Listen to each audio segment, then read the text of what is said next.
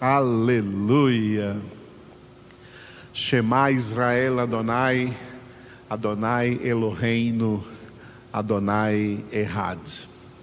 Ouve, ó Israel, ouve, ó Igreja, o Senhor nosso Deus é um só e o único Senhor.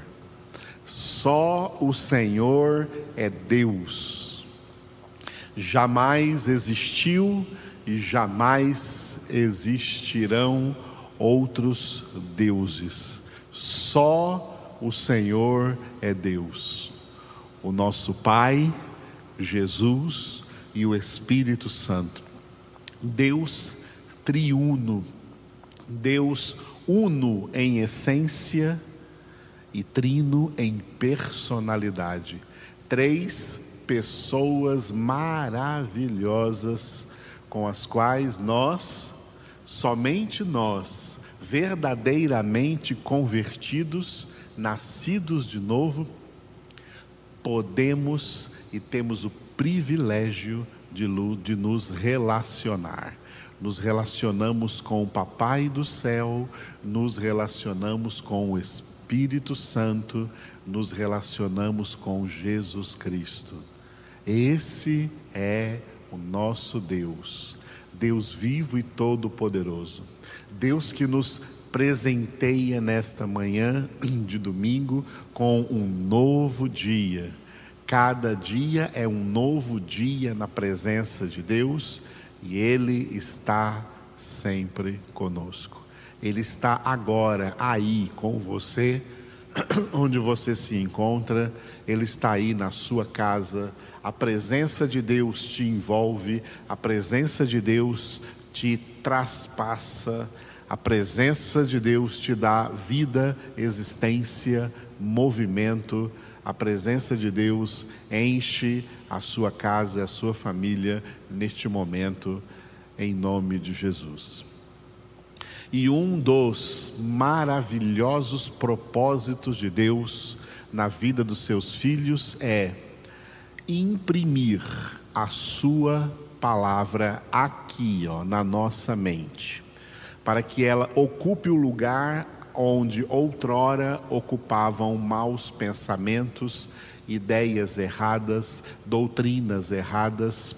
A palavra de Deus entra na nossa mente, anulando estes sofismas, pensamentos errados e estabelecendo a verdade absoluta que é Jesus Cristo.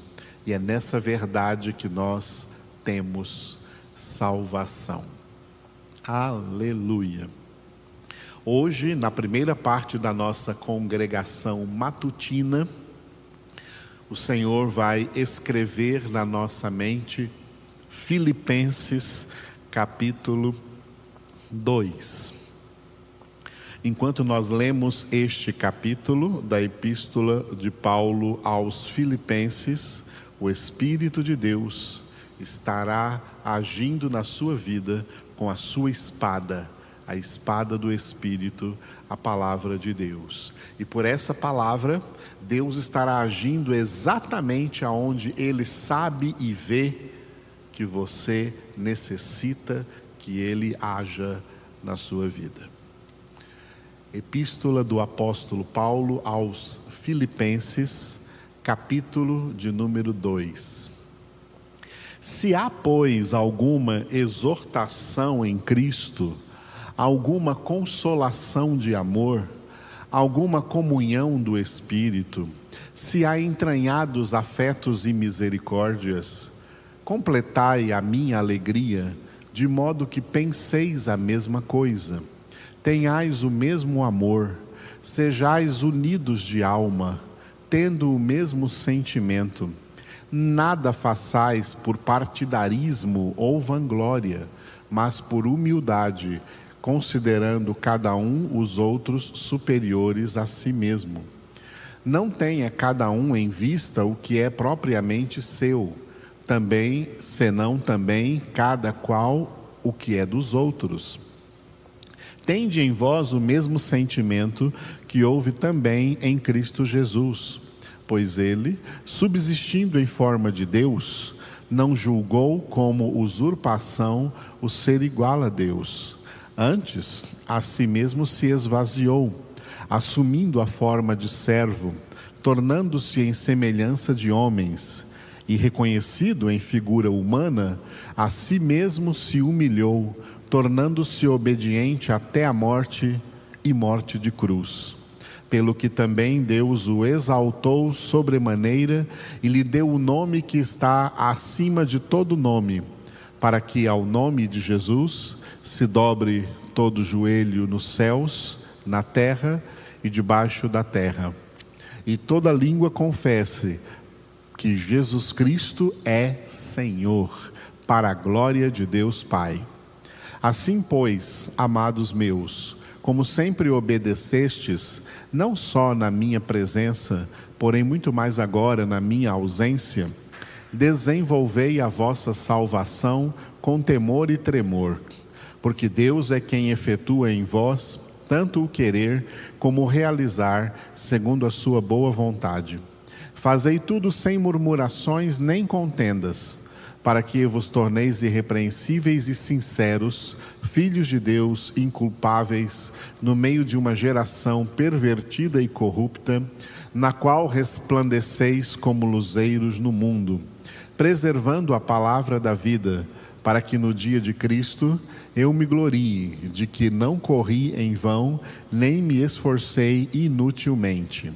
Entretanto, mesmo que seja eu oferecido por libação sobre o sacrifício e serviço da vossa fé, alegro-me e com todos vós me congratulo.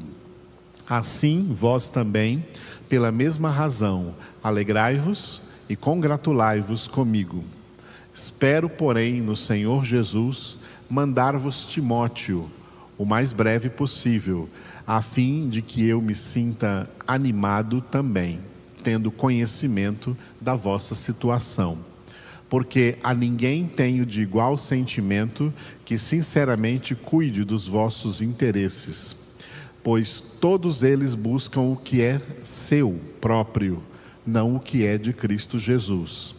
E conheceis o seu caráter provado, pois serviu ao Evangelho junto comigo, como filho ao Pai este, com efeito, é quem espero enviar, tão logo tenha eu visto a minha situação. E estou persuadido no Senhor de que também eu mesmo brevemente irei. Julguei, todavia, necessário mandar até vós Epafrodito, por um lado, meu irmão e cooperador e companheiro de lutas, e por outro, vosso mensageiro e vosso auxiliar nas minhas necessidades, visto que ele tinha saudade de todos vós e estava angustiado porque ouvistes que adoeceu. Com efeito, adoeceu mortalmente. Deus, porém, se compadeceu dele, e não somente dele, mas também de mim, para que eu não tivesse tristeza sobre tristeza. Por isso, tanto mais me apresso em mandá-lo, para que, vendo-o novamente, vos alegreis e eu tenha menos tristeza.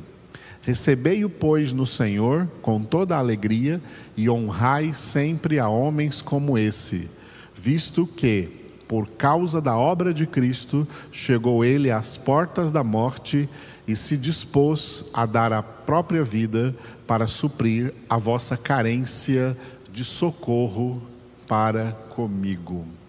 Aleluia.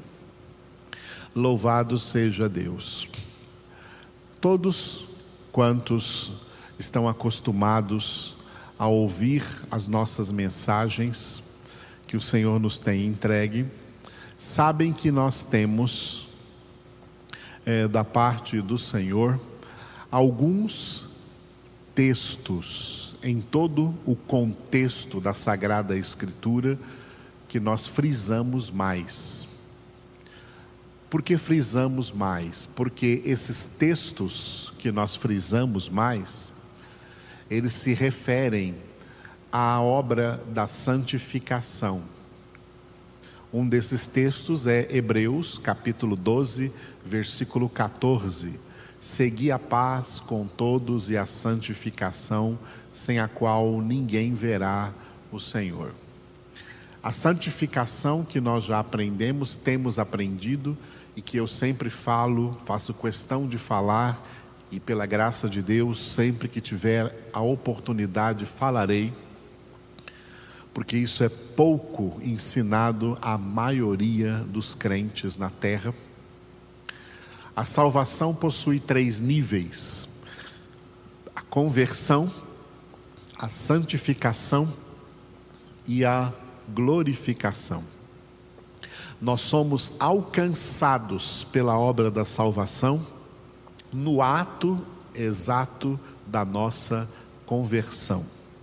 A partir da conversão, nós entramos imediatamente no processo vitalício, processo que vai durar a vida toda, o processo de santificação. E esse processo de santificação só terminará na nossa glorificação, o terceiro nível da salvação, quando então seremos levados definitivamente por Jesus à casa do Pai. Portanto, o nível mais difícil e mais progressivo da nossa salvação, do processo da nossa salvação, é a santificação. E quando falamos de santificação, né, fomos convertidos para ser santificados, estamos sendo santificados para ser glorificados. E quando falamos de santificação, tem muitos textos chaves que eu repito muito. Dois desses textos estão aqui, estão aqui neste capítulo 2 de Filipenses. Vocês sempre me verão repetindo a frase final do versículo 12, Filipenses 2:12, aonde o apóstolo Paulo é, denominou, definiu o que é santificação com, como o desenvolvimento da nossa salvação. Disse ele: desenvolvei a vossa salvação com temor e tremor. A conversão é a recepção da salvação. Ou seja, nós recebemos a salvação pela conversão. Mas aí vem a santificação, que é o desenvolvimento da salvação. Desenvolvei a vossa salvação, e isso Paulo diz com temor e tremor. Porque muita gente recebe e perde salvação. Muita gente já recebeu e perdeu salvação. Só não perderá salvação, outro texto que nós frisamos muito, Mateus 24, 13. Aquele que perseverar até o fim, esse será salvo. Perseverar até o fim em quê? Perseverar até o fim na sua santificação. Esse será salvo. Aí ele vai chegar na glorificação, que é o clímax, o apogeu da obra da nossa salvação em Cristo Jesus. A conversão é a recepção da salvação. A santificação é o desenvolvimento da salvação. A glorificação será o clímax, o apogeu da obra da nossa salvação em Cristo. Agora, uma vez convertidos, estamos na santificação e estamos debaixo dessa ordem: desenvolvei a vossa salvação com temor e tremor. Por quê? Porque Deus é quem efetua em vós tanto o querer como o realizar segundo a sua boa vontade. É o que diz o versículo 13. Filipenses 2:13. E aqui no Filipenses 2:13, nós vemos qual é a diferença entre aqueles que Jesus denominou de muitos chamados e poucos escolhidos. Outro texto que eu gosto de frisar muito, Mateus 22, 14.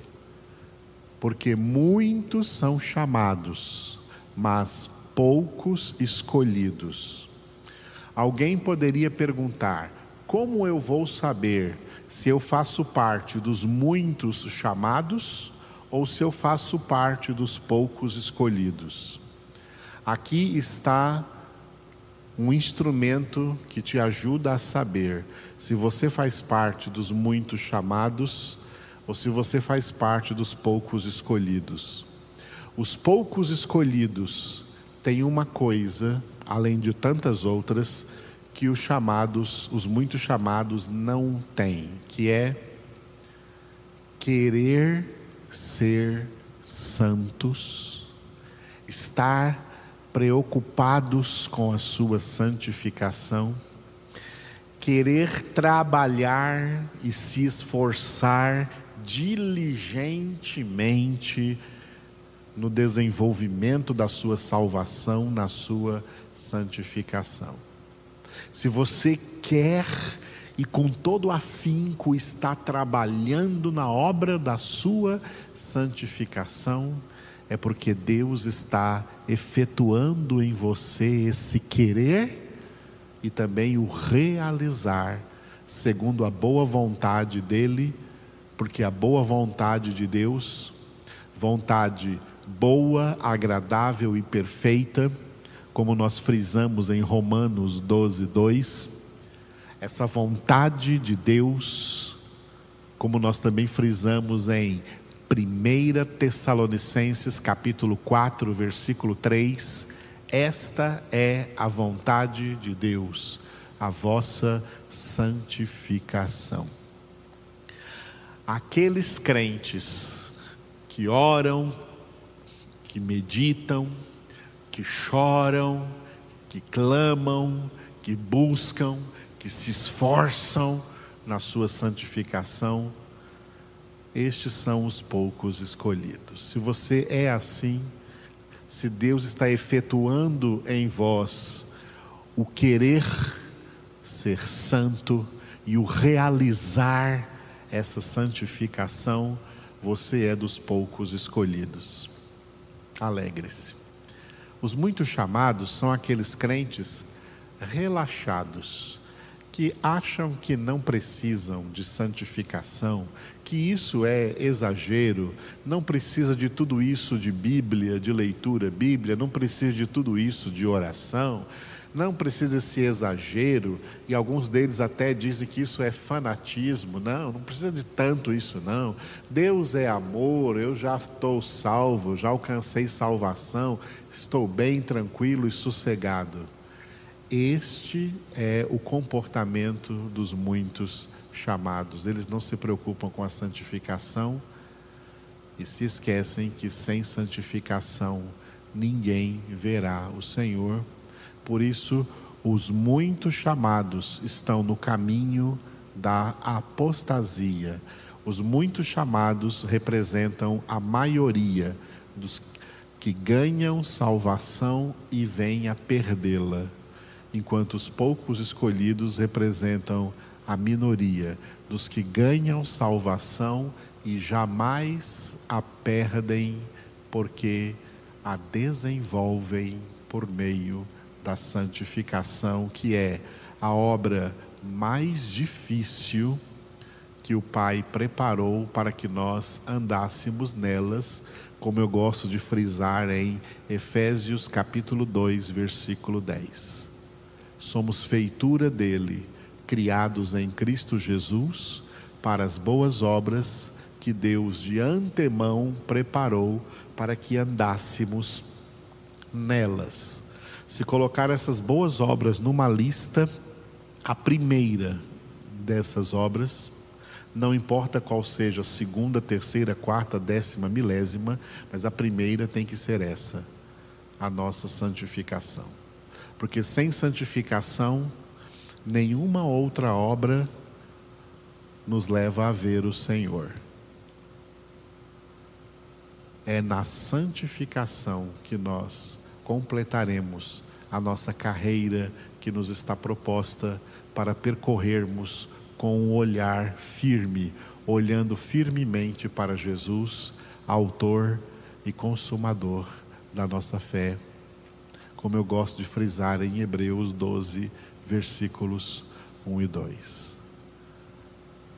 Santifique-se, coopere, trabalhe junto com Deus na sua santificação.